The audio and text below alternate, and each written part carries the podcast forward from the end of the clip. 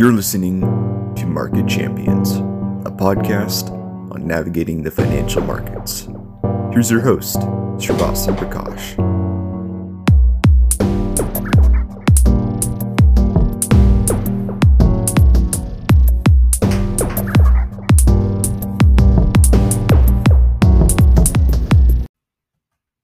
This episode of Market Champions is sponsored by Genuine Impact.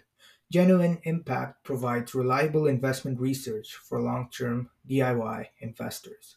I personally use it for analyzing stocks and ETFs, and I think it's one of the best tools out there to conduct investment research. Genuine Impact makes investment research simple for everyone, including beginners. You can download it from the link in the description or search for Genuine Impact on the Apple or Play Store today. That's G E N U I N E I M P A C T, Genuine Impact. And now, on to the podcast. Hey guys, welcome back to this episode of Market Champions.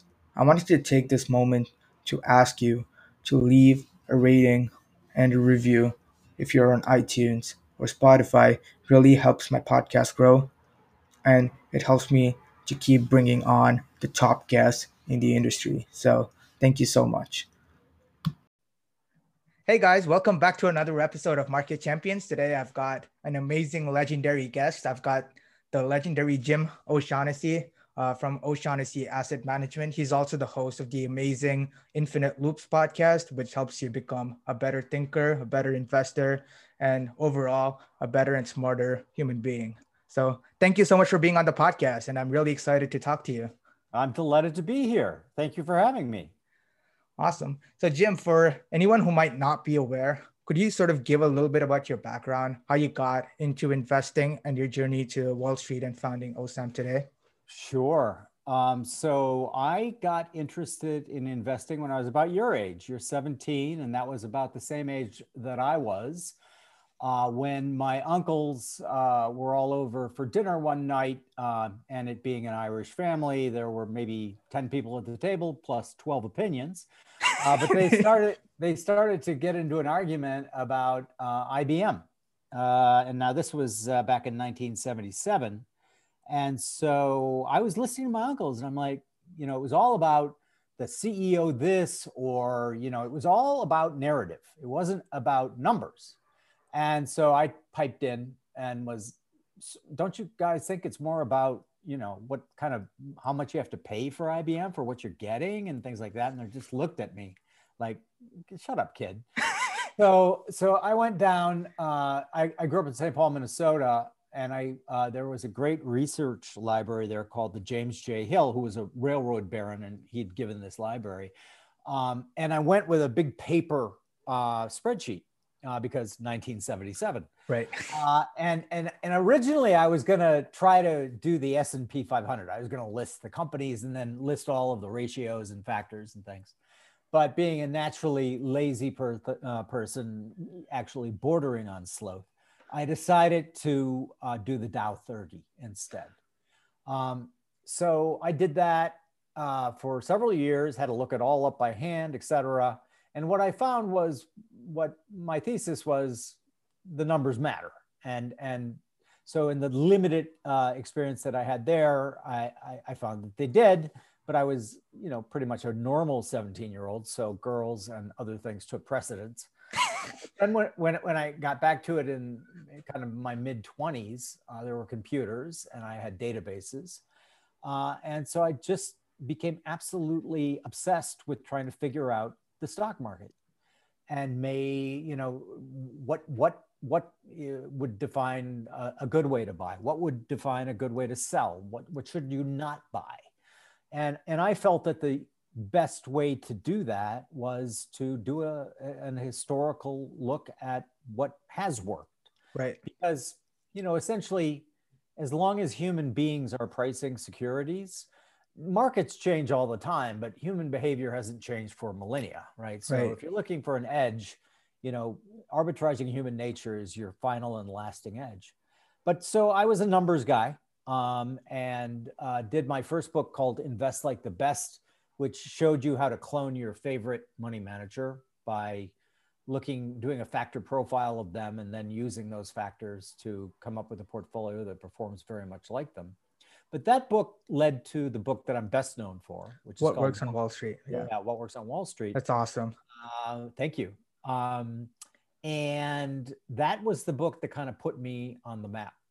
Uh, back uh, when it came out, there had been a lot of um, academic studies that looked at things like factors and whatnot.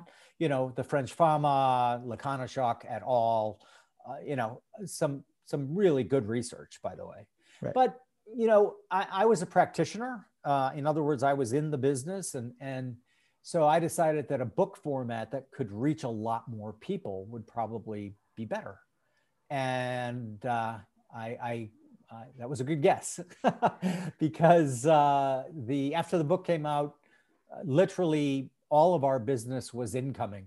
Uh, we didn't have to make any outgoing phone calls. Wow. All, all of them were, "Are you the guy who wrote the book? What works?" Yes. Will you manage my money? Um, and uh, so I was very lucky, uh, but it also was very consistent with my belief that nowadays we're calling it, you know, working in public and creating in public. Mm-hmm. Um, I, I, I believed that the more you told, the better off you were going to be, and the better off the people you were working with were going to be, uh, which was kind of at odds with um, Wall Street's mentality then, and even kind of now. Um, I, I, I took the path of I'm going to tell you everything, right? And you know, if if if you don't want to hire me, that's fine. Mm-hmm. You can read the book. Um, but I did know the other part of this, which is a much bigger part of learning to be a successful investor, is that you know we're all born with the same human operating system, right? Me, you, all your friends, all my friends, and it has a lot of uh, bugs in it, and and one of or many of them uh, revolve around uh, the fight or flight um, instinct of that all animals have, and humans included, and how that takes over our brain when markets get really crazy. Um, and so th- that was my actually deeper research. I mean, obviously, the the research for what works was pretty intense, uh, but um, to to put it into a framework that made people understand better why it would continue to work over time not all the time. Uh, you know, we've gone through a, a, drought on some of our values stuff. Our momentum stuff is doing okay, but um, you're always going to face that. And but when you when you get into it and you start talking about why this works, you you know, there's a great cartoon um, of a you you wouldn't know it. You're young, but it was called Pogo, and one of his most famous uh, panels of his cartoon was Pogo, his little uh, animal, sitting there and saying, "We've met the enemy, and it's us." so that that's kind of the the medium uh, length version of how I got into this.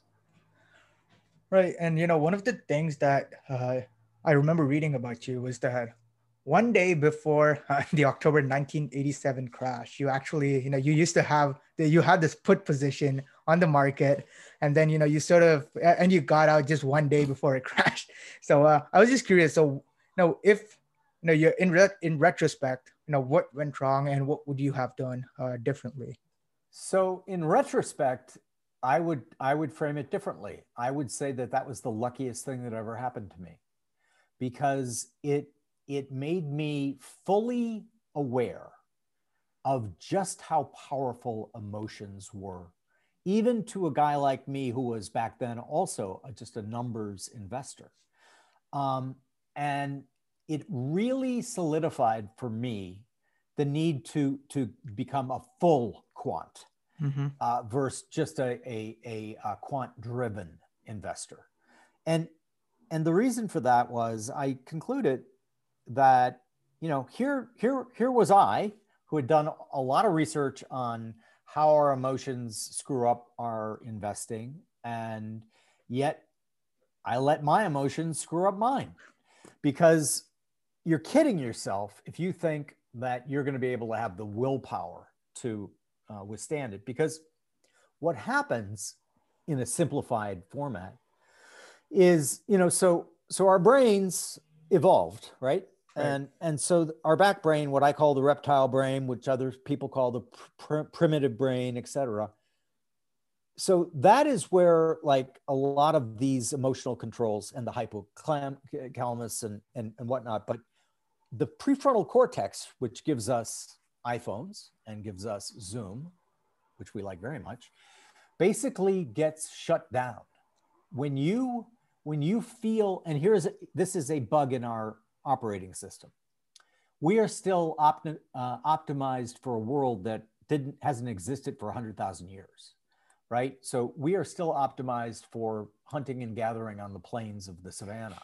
And and so we're optimized for now now right? And so Mhm. recency bias in other words overweighting heavily overweighting whatever is happening right now uh, and discounting very uh, much whatever might happen or what happened in the past is one of the toughest of these biases uh, to, to get away from. But what happens is when the emotions take over, your, your, your, your prefrontal cortex, your executive brain shuts off and your emotions take over. And, and you can do, you, you can understand this if you keep a journal, which I do um, and would recommend you at age 17. If you start it now, man, you'd be like I had a 99% of your peers. Um, and so what, ha- what actually happened in the trade um, was I was using a, a, a different methodology, but it was a, a quantitative methodology that measured pretty simply, is the market very expensive or is it very cheap? Right. And so that indicator, by the way, I no longer use that indicator because uh, it, it, it, as I watched it, it, it really didn't work very well. It worked about 51% of the time. That's not enough of an edge. anyway, back then, I didn't have enough data to know that. But so it, it reached its highest level of expensive Mhm. in, I think, August or September of 1987. So I'm like, okay. I was op- I was an options trader back then, not a long-term investor like I am now. Um, and so I just started amassing this put position.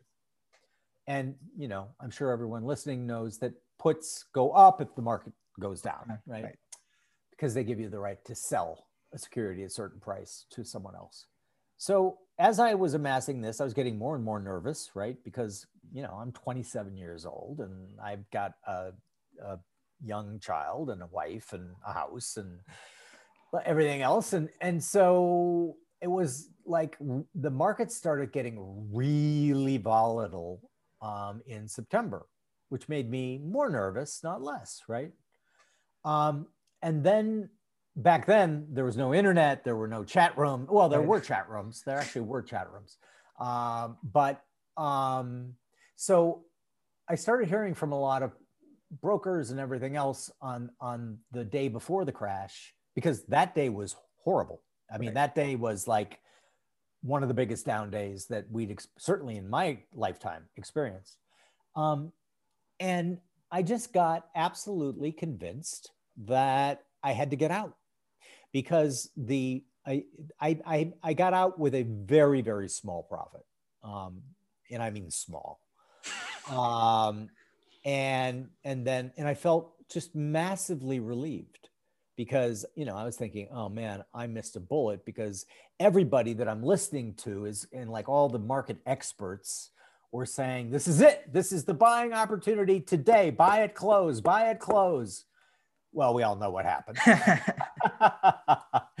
so and uh, I, I, being a human being, could not resist going back and looking at how much money I would have made uh, had I kept the puts. A small fortune, uh, but really, even with retrospect, I look at that as like cheap tuition, really, because it it cemented for me at a young age um, all of the things that I now live by and and it really gave me firsthand, i.e., me, uh, information that I wasn't any different than anyone else, and that we're all the same. And anyone Right. who thinks that they're different, I'm sure that I'm, I'm sure there are a few people who are, but I wouldn't want to I wouldn't want to play those odds. So it was actually really a good thing. And and it also just gives me the opportunity to say again, I are most of your listeners young or, or does it go across the map or it, it does go across the map.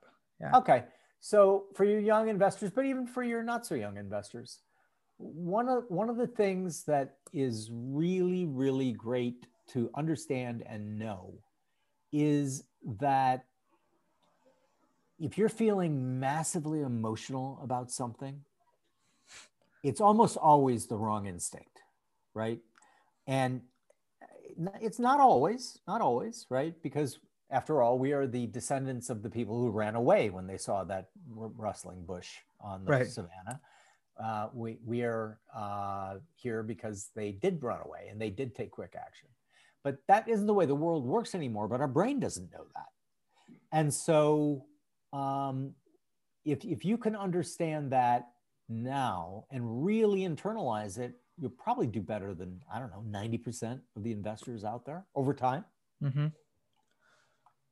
And you know, one of the factors or one of the facts of you know using a quantitative uh, system or a quantitative model is that you know you're able to avoid a lot of these biases. And so I wanted to ask you, you know, when or how did you get into this quant field? And you know, you mentioned that you were sort of you sort of became a fully systematized quant as opposed to you know someone who is just a quant investor. So what's what is the difference between the two?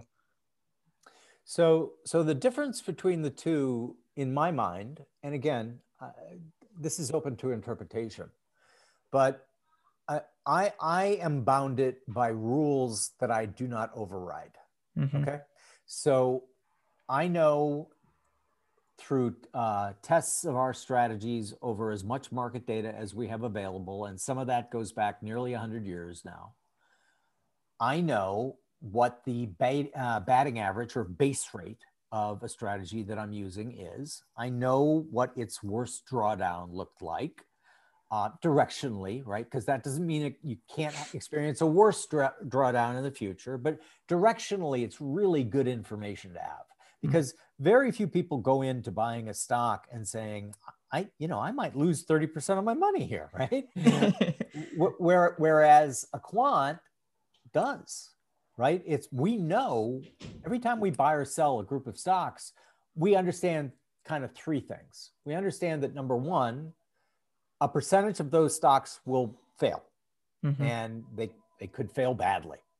Uh, two, we understand that um, as, as is typical of the 80 20 rule, you know, 80% of our returns are going to come from 20% of the names. The problem is that we also understand number three, we don't know when we're buying them which 20% of the names that's going to be. Mm-hmm. So the other thing that that a pure quant does is, and actually this is something I'm most proud of. I have been a professional investor for more than 30 years and I've never overridden a model. And wow.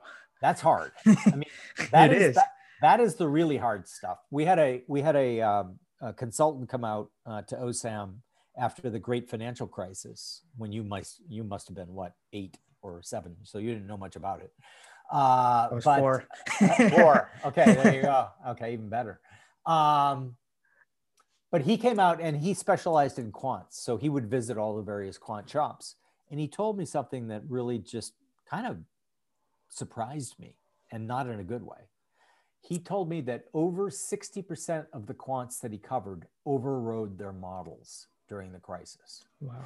And from the way I look at it is that means all of their previous track record was invalidated because the, the track record is predicated on the idea that you're not going to override the model, right?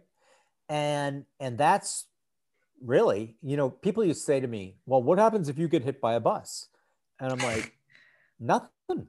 Uh, the models are all programmed into our computers.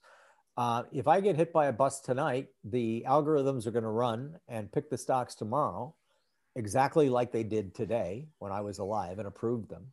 And I said, the only thing you might want to worry about is whoever succeeds me, will he or she have exact the same emotional emotional fortitude to stick with it when things get very, very rough. And you know, I think that Patrick O'Shaughnessy, my son, who's the CEO of OSAM now, has demonstrated time and again that he has that fortitude. Mhm. So that I mean, it's it's funny, but it's those kind of simple things. To translate it for for um, useful advice for your listeners, everybody's different, right? And and so what I advocate is study a lot, uh, read a lot of books, uh, not just about finance. Read about evolutionary psychology and biology and history, um, and finance, and then find a strategy that's right for you. And I have found after talking to hundreds, maybe thousands of investors over my career, that the, the people who really managed to do very well were the people who had found a method that was right for them.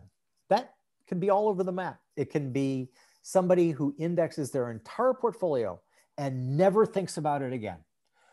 I'm fine with that. As a matter of fact, I often say if, if you're not going to study, do that, right? Right. Because why why think you can jump into a game that's a very complicated and kind of like the Olympics of business and think you're going to do okay? Right. Um, but if you're not, then study and find a path that's right for you. And you don't have to be a quant either, by the way. Right. Yeah, I think it's really helpful because it enforces rules that are very difficult to mentally overcome. But I have a friend in um, Vienna who um, he he is not a quant, but one thing, and we've talked a lot. One thing that he does that I think is like really smart is when he's looking at his screens and he feels himself getting like really wound up. He literally shuts his computer off. He goes, changes his clothes, and takes a run. He finds by the time that he comes back that all of that that pent up anxiety and everything has dissipated quite a bit hmm and revisit what he was thinking about. So that's an interrupt, right? Correct. if you can come up with a way that you that works for you Mhm. that interrupts an emotional moment that that that will be very helpful Right. And you know, when you say that, you know, people should pick a strategy that works for them, do you think that most people get the emotional or the risk management? Do you think people get that side of the things wrong? Or do you think people tend to believe in things that don't, you know, that aren't actually you know working? Those are those are strategies that don't actually work. Because when I was listening to your um, incredible interview with uh, Lily Francis, uh, you know, you mentioned that people should be focusing on models, which is what you have, and you don't have beliefs, you have models. And do you think that most people sort of get the strategy part wrong, or do you think they get the emotional part wrong? i think they get um, i think they get the emotional part wrong most and w- one of the reasons why i reframed um, beliefs to models is because I've looked into this extensively. And again, I have the same human OS you have. We all do. So so thinking that you're an exception is first it's an error and and then that error compounds negatively if you continue to think that. So the reason why I think reframing it as I have a model that posits this thesis is it's it's stilted language, but that's okay because what it's trying to do is sever the tie that happens for the majority of us. The majority of us have an opinion on something, right? On everything, right? and and the problem is we conflate our opinion with fact. And the more we do that, the more we tie that opinion to our identity, right? And so when when we allow our beliefs, which by the way are probably wrong, if you understand anything about history, uh, and you go back 250 years, most of what the smartest people believed 250 years ago is wrong Right. it's just wrong. And so, if you don't have a method that allows for ongoing error correction, you're gonna you're gonna be wrong wronger every time that you cling to that belief, right? Right. Yeah. So one of the one of the ways that you can short circuit that from happening is to think of your beliefs as hypotheses that can be tested. The other thing that's interesting when you look into beliefs versus models, so so words themselves, words themselves are so laden with semantic power, symbolism, etc. We have very little idea about how strong labels can be. We have very little idea how strong a certain association that we have with a word that m- others might not have, right? Mm-hmm. And and we also don't really want to think about it because it screws up our thinking, right? It's like ah, ah. and and and so, but but when you when you marry your at first opinions that become beliefs that become in your mind facts, you stop thinking about it, and the other side of your brain, which I call the prover, that's not original with me. It's original with a guy uh, named Orr 50 years ago, O R R. Um, and your prover literally blocks out information which contradicts what you believe. And, and so when you get into things like social media, what are you going to do? You're going to follow people who agree with you. Right. You are going to love echo chambers and, and hate being challenged. You are going to issue a lot of things like you see on Twitter all the time. You know, this is a hill I will die on. And and I always say when I see that, I I follow the General George S. Patton rule, which is I'm going to make the other poor dumb bastard die on his hill. I don't want to die on my hill. And so it's not that I don't have strong feelings. I do. I just think it's a mistake, especially in an exogenous environment, which I have no control over, right, other than my own actions. Correct. To to to cling to a belief when evidence presents itself that negates it. Mm-hmm. I mean, th- what we're talking about here is the scientific method, right? People, I, it always drives me a little crazy when people say the science is settled. Anyone who says that honestly does not understand one thing about science and is probably a salesperson because the very ethos of the scientific method is take no one's word for it. Mm-hmm. That's the motto in Latin of the British uh, Society of that Isaac Newton was a, a, member of, and and and another writer, um, Ryan North, put it even uh, more colorfully. He says the the ethos of the scientific method is pure punk rock anarchy. In other words, don't trust anyone. Don't believe the man. Don't right. say because the authorities said I'm going to believe it. You say quite the opposite. You're like, no, I don't believe that. Show me. I, I needed to see the evidence. And and the final thing that I would say about beliefs is sometimes we inherit them from our peer group, from our parents, from our family, from an experience, whatever, but they haven't been tested. And and so beliefs almost are formed based on faith many times which which is required because there's an absence of evidence. Right. And so models are the other way around. They normally get formed or hypotheses for the most part, speculations get get formed because there's a lot of evidence that suggests that that might be right. But as you as you internally make this switch over to the way you think, it becomes just so much easier to continually error correct. Right. And and to continually say, "Oh, I was wrong." Mm-hmm. I owe, and and the other thing I would say is reframe what people call a failure, right? That's the, the association most people have with failure stops them dead in their tracks because they're they're worried about what other people are going to think of them. They're worried about, you know, their significant other might laugh or or disdain them or whatever and so they freeze. Failure is just an opportunity to learn something. Right. And and I've never met in my life, and I'm I've had the great good fortune to meet a lot of incredibly interesting people. I have never met a very successful person who had not failed at something.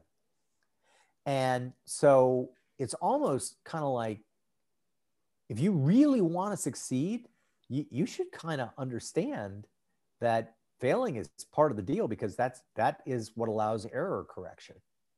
Right. And you know, I found what you just said about the scientific method to be, you know, really, really interesting because, you know, especially when it comes to say politics or even investing, you know, a lot of people, well, they just they just tend to hold on to a belief without actually looking at the facts. And because number one, uh, they're either like really uh, they really have that belief ingrained into them, or uh, they have sort of they of, they sort of just cling on to a belief regardless of the facts because you know they've they've already done a lot of works into sort of proving that belief and just confirming it. So I just wanted to ask you, you know, at OSAM, you know, what are the different steps in testing an idea or a factor or a hypothesis? Uh, wow. Wow. That so that, that that's going to be kind of a long answer. Um, so we start with fundamentals, right? So we start with the with the idea that markets work um, for a variety of reasons, but mostly because markets are complex adaptive systems that generally a complex adaptive system is one where there are many players down here causing complexity. Mm-hmm. Adaptive means that if something changes, the players or the agents will change their behavior, right? Systems, that's what becomes the market, right?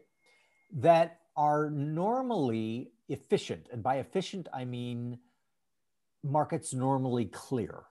Clearing means if I want to buy Google at 80 bucks and you want to sell it at 80 bucks or 81, a mechanism will take place so that the price changes just to a point where you're happy to take the uh, let's call, yeah let's call it 80 and a half right? 80.5 and i'm happy to say okay i'll buy it for that. So so markets clear and markets are uh, amazing amazing uh, adaptations. They, they come from um, cumulative societal evolution. If you look back in history, it, you know, markets have, have come a long way. So we start with that kind of as our hypothesis. And then we say, all right, wh- what are some just like basic axioms mm-hmm. that that we should test? So w- one idea of that would be um, given a choice, a person is probably going to want to pay 50 cents for a dollar's worth of assets more than they would want to pay $10 for a dollar's worth of assets. Okay. So we test that axiom and through a variety of value factors, and there's it's a robust finding that is true. Now, there are other people who don't care too much about what the current assets are worth, mm-hmm. but have a have an idea that that particular company or industry is going to explode. Right. And, and that, yeah, they've only got $10 worth of assets now, but um, what if they're going to have like a hundred or a thousand dollars worth of assets in a couple of years? What we found on that side of the equation is that the typical factors that you would think might be indicative of a good buy. So, for example, things like buying stocks with the highest profit margins or buying stocks with the uh, largest increase in sales mm-hmm. um, or any of that would work. They don't work. In fact, they work so badly that you get like T bill results. And that's because what happens is people get overly excited about new things and new inventions. And so people always have, right? right? So when when when radio came around, RCA, which was the American company that was the biggest radio company, went to a price I think in the 20s that it never regained because people priced all of the future into RCA. Um, and and so what we found on that side, because we're indifferent between attitudes, we we have venture we do venture capital. We have a thing called positive sum that my son is the uh, managing partner of, but that's a VC style fund, and that's by definition investing in the future. Um, so we're indifferent as to value versus the growth mindset. But um, what we found, we, we, we try to be very practical. And so we found what does work on those kind of growth names is price momentum. Buying stocks based on price momentum also takes advantage of that complex adaptive system that's working in your favor, right? So if you try to explain from beginning to end why an iPhone works. Good luck with that. um, but we know that it does. And it does because the, the, that many people with specialized knowledge contribute. Right. Um, and that's the same in markets, um, with an exception, which I'll tell you about in a minute. But in general, momentum, which we've tested all the way back to 1927, wow. works amazingly well. And it works, I think, because of the nature of markets being, um, you know, the wisdom of crowds. Mm-hmm. Now, there's a there's a hiccup, as there always is, in that markets are complex adaptive systems with feedback loops. Okay, that's how people change, right? If there was no feedback loop, people wouldn't change. Right most of the time that's cool because people have uh, heterogeneous or different opinions mm-hmm. you're 17 i'm 60 uh, we could have very different opinions we could have some similar opinions but you know you might like growth much better i might like value much better but that's normal. It mm-hmm. doesn't matter. It's not really a demographic thing. It's the size of that investor base. There's inevitably it's like the irish uh, table of 10 where there's 12 opinions right?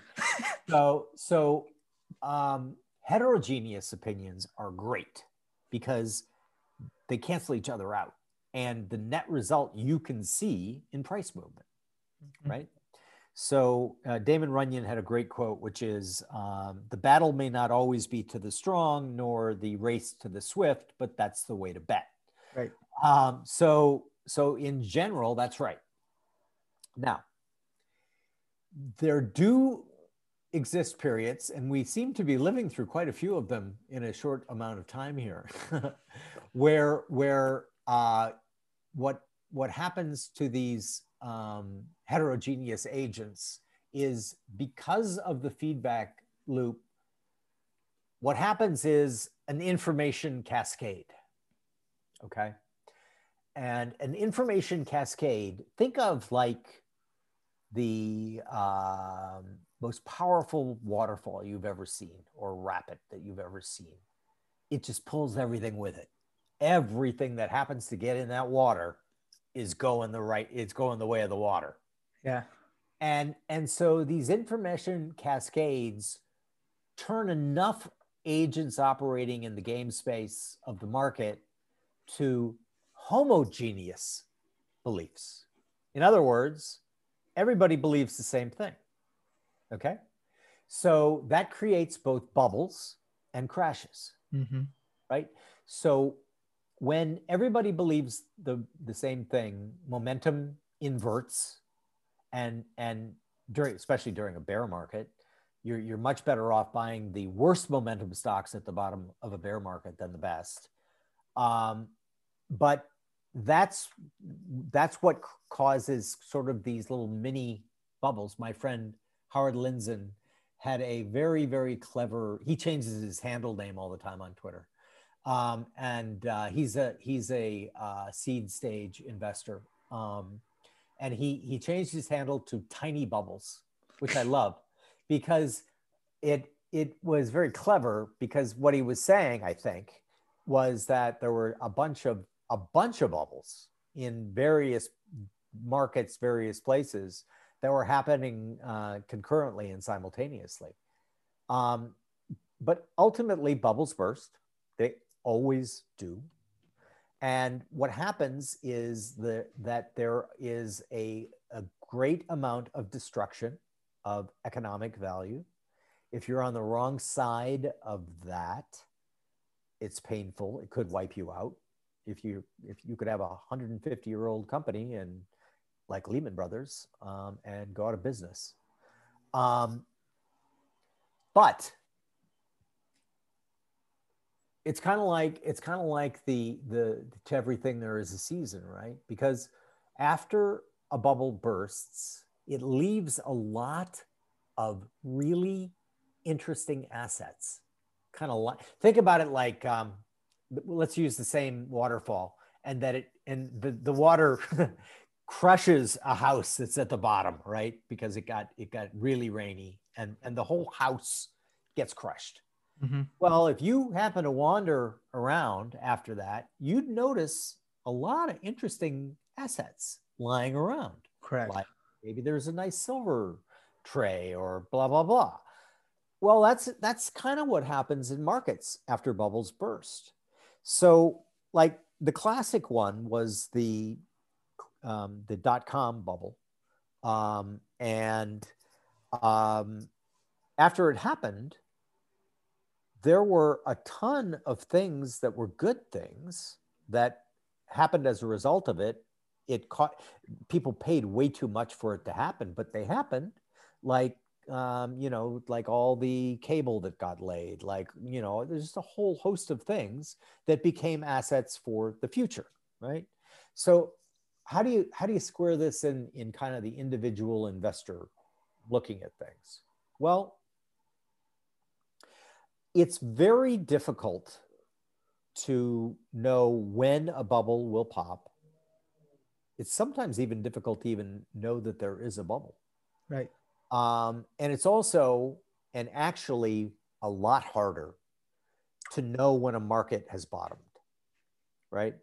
So again, we don't time the market at all. I very rarely make forecasts um, because I, I, I just assume I'm normally going to be wrong. Um, but sometimes the, the data is so persuasive that it's like pounding me on the head saying, Hey, dummy, write something, write something, write something. And, and so that happened in um, 2009.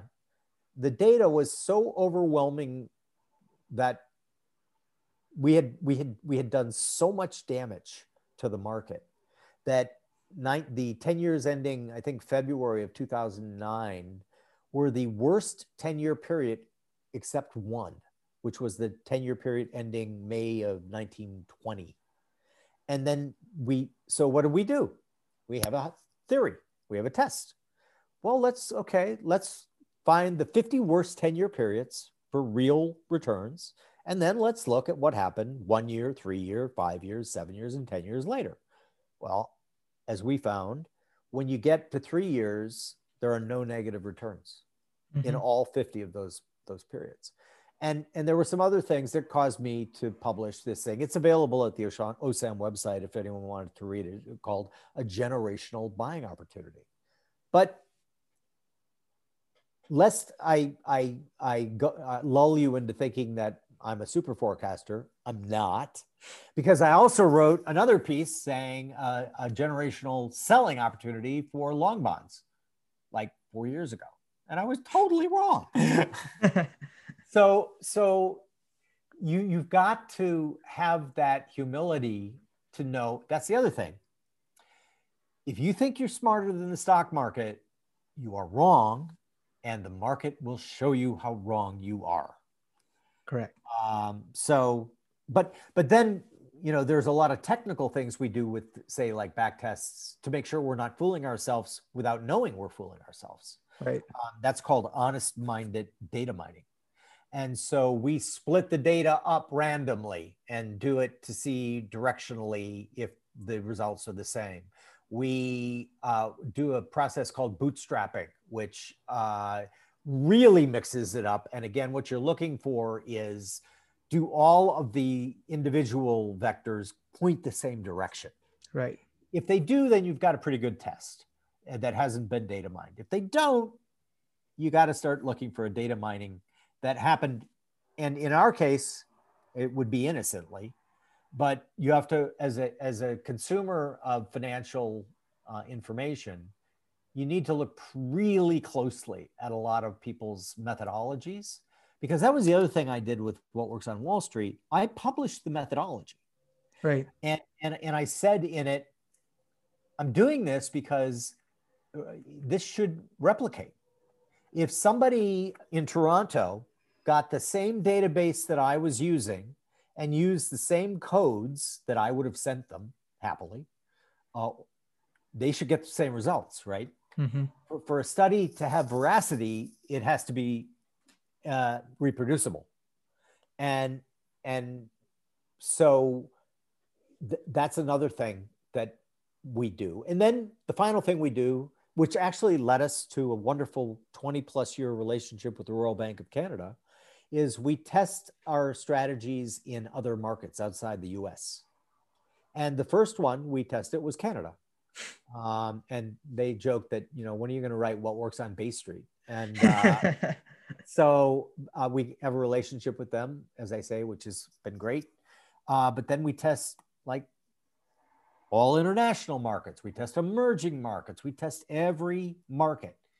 And do all markets always comply? No.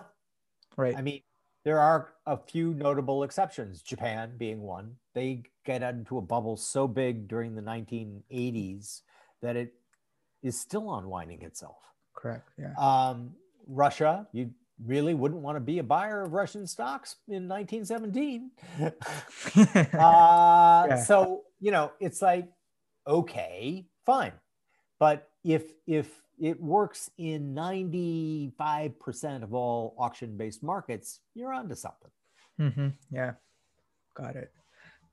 So basically, you know, to sort of sum up what you just said, it's just focus on, you know, testing every idea and make sure, you know, you're not fooling yourself. You're making sure that, you know, those ideas are number one, uh, or the studies are reproducible and, you know, you're able to stick with the results.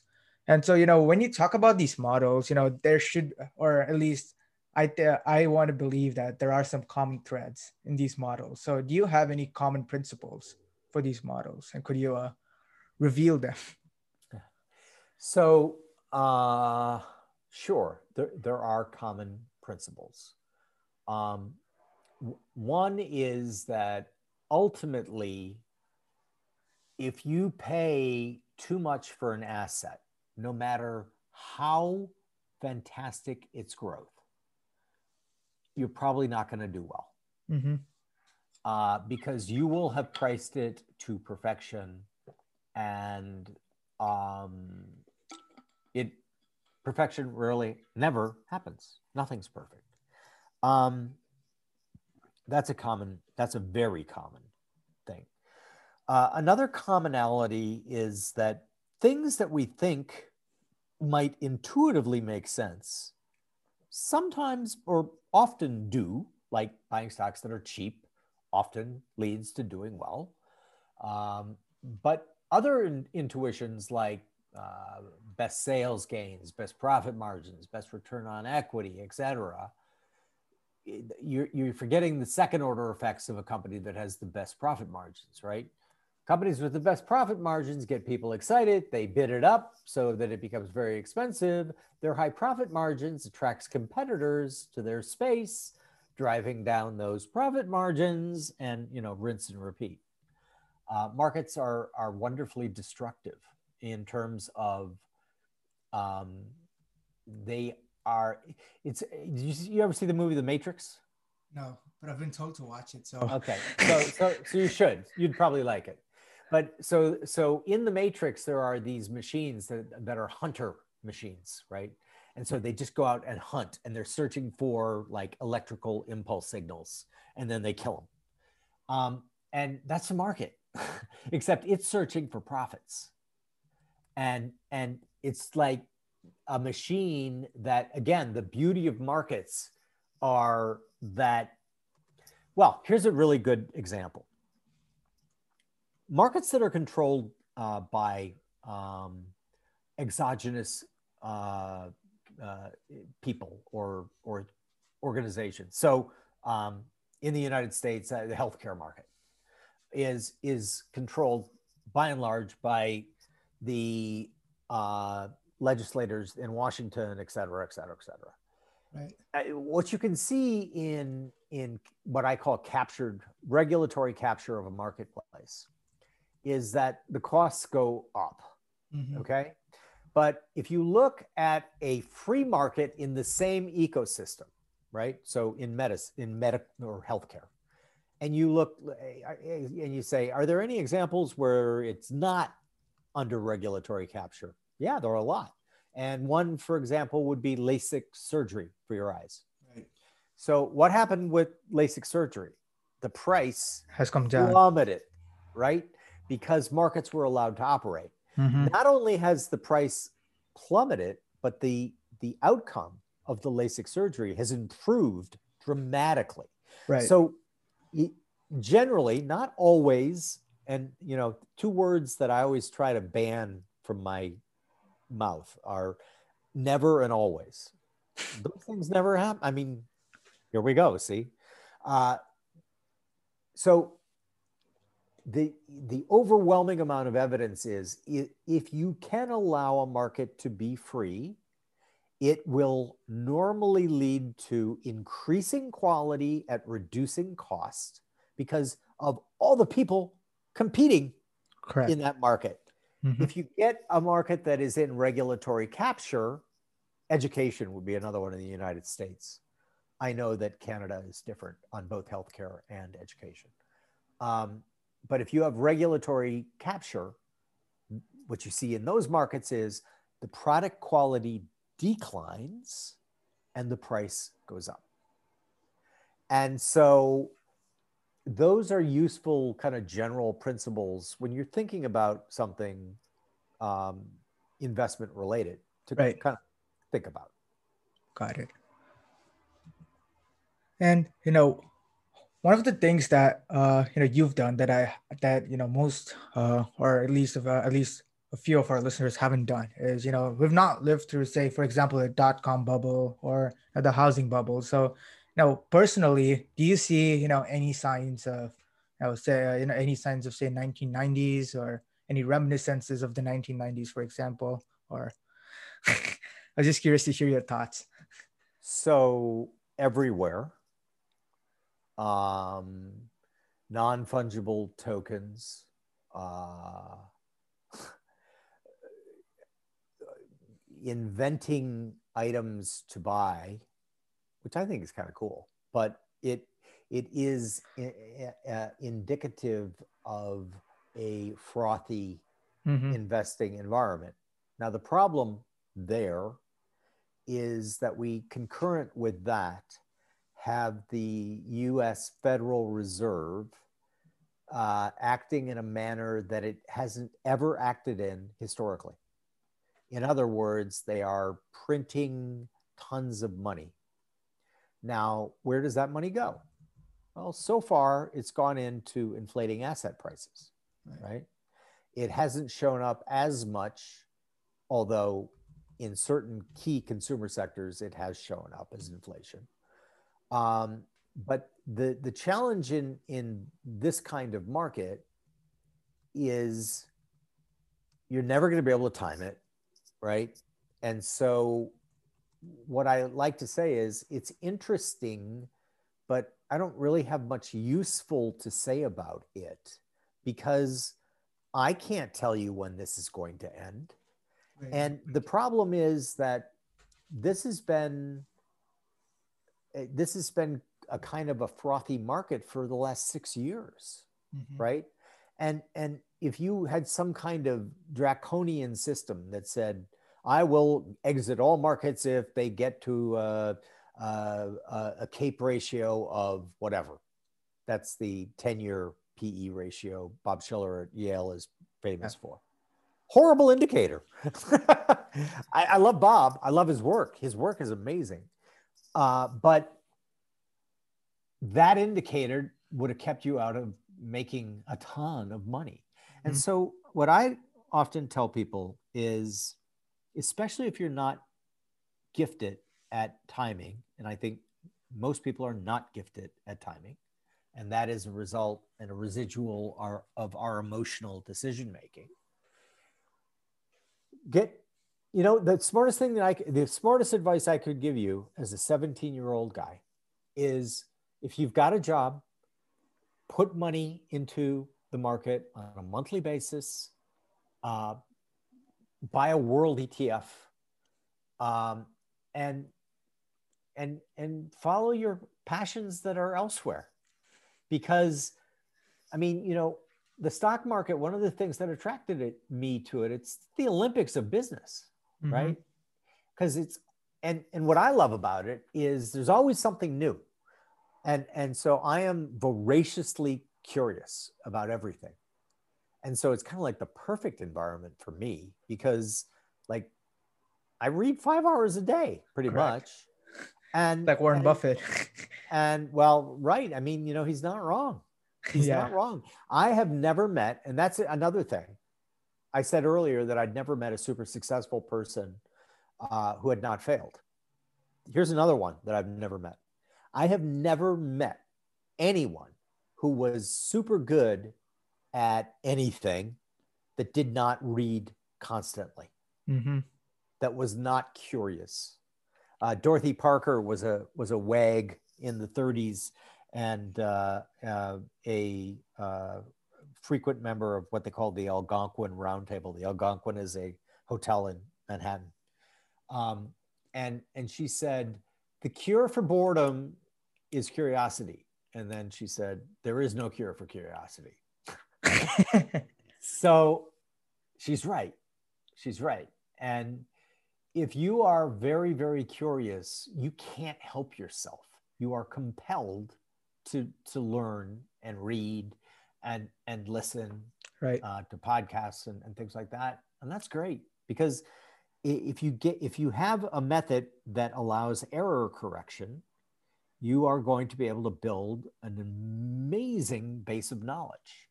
And I again, I'm I'm a very pragmatic person you know scholars hate me because it's like and and by, by by that i mean it's like so if they spend like their entire career studying lao tzu and the Tao Te Ching mm-hmm. great but I love Tao. I, I love Taoism and the Tao Te Ching, but I'm looking more for use, less for meaning. And so found a lot of use there. Did a lot of threads on it. Mm-hmm. Uh, but so I'm I always try to take away a practical application. And but that's because I also believe that, you know, I could be the smartest guy in the world and if I didn't do anything, it doesn't matter. Right. You got to you got to marry it with taking action. Got it. Got it. Jim, any closing thoughts? so, sure. Um, listen, uh, I, I am wildly bullish on humanity. Uh, I, I will probably never be short human ingenuity, mm-hmm. right? Um, everything, when you look around, walk around Toronto, uh, I'll walk around Manhattan and think of you, and everything you see came out of the mind of a human being.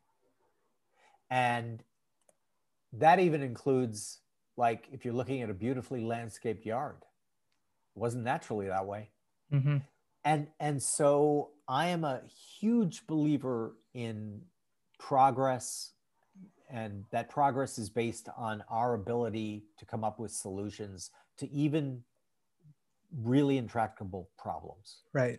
And and by the way, this is not to say there aren't problems. There are plenty of problems and and i believe that we will continue to learn enough to uh, surmount them so it if i if i could give your listeners one piece of advice is your life is going to go a lot better if you are a pragmatic optimist than if you are a pessimist got it thank you so much for being on the podcast jim it was awesome having you and cheers you know, i enjoyed it yeah it was awesome thank you so okay. much Thank you for listening to Market Champions. To never miss an episode, Make sure to subscribe, and we'll see you next time.